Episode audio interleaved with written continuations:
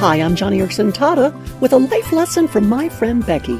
Uh, Becky was injured in an automobile accident some time ago. A drunk driver crossed the yellow line, and her life was changed forever. I remember when Becky was going through all the painful adjustments of life in a wheelchair.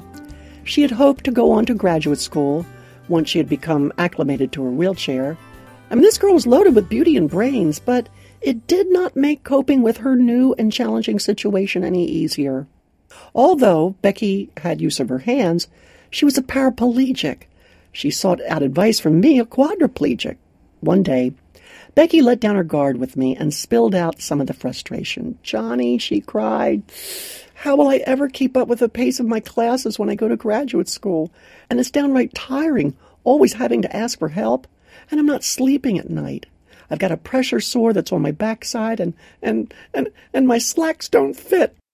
I thought that was so funny given all the other serious challenges. Her slacks didn't fit. Oh dear. Becky is going to have to learn what I learned after my accident. You gotta take life one day at a time. I told her, I said, Becky, don't, don't try to live your life all at once. You cannot resolve graduate school, finances, insomnia, paralysis, pressure sores, all these problems all in one day. Take life in bite sized chunks that you can swallow. God's grace is for the needs of the day, not the month or the year, but grace for today. So trust that the Lord is in the details. You know, Becky's story is not all that different from the average person, the average Christian. Many of us want life to go smoothly as cruising down a freeway with nary a pothole in sight. But life's not like that.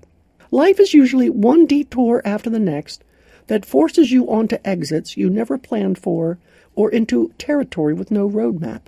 And it can be so frustrating. Becky is dealing with a lot of stress in her life. And in a way, she's being forced to learn the art of letting go. She's learning to release her ambitions, her orderly plans, certain relationships, and for now, she's even learning to release hopes of graduate school. Oh, sure, she may get there, but God has more important things for her to deal with, like learning how to live one day at a time on this new detour. As a Puritan pastor once wrote, contentment is the ability to appreciate the scenery on life's detours. It's the way God intends for us to live, because it's on those detours where we learn the discipline of yielding and submitting. You know, a little like the Israelites who took that 40 year long detour in the desert it's not that then they got back on track. The detour was the track. Becky's accident that paralyzed her was not a rude interruption in God's otherwise tidy, orderly plans for her. No, the accident was the plan. And contentment is the ability to trust God with that.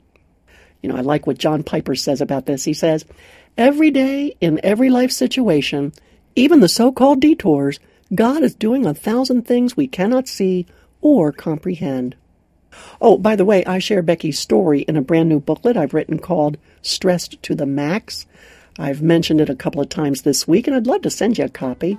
Take heart from Becky's example and from the scriptures I share in this booklet. You can get your free copy by going over to joniandfriends.org after we're through here and click on my radio page, and there you'll find all the details. And remember, that detour is not a rude interruption to your plans, it is the plan. So trust the Lord Jesus today with the grace He gives you to appreciate and even enjoy the detour.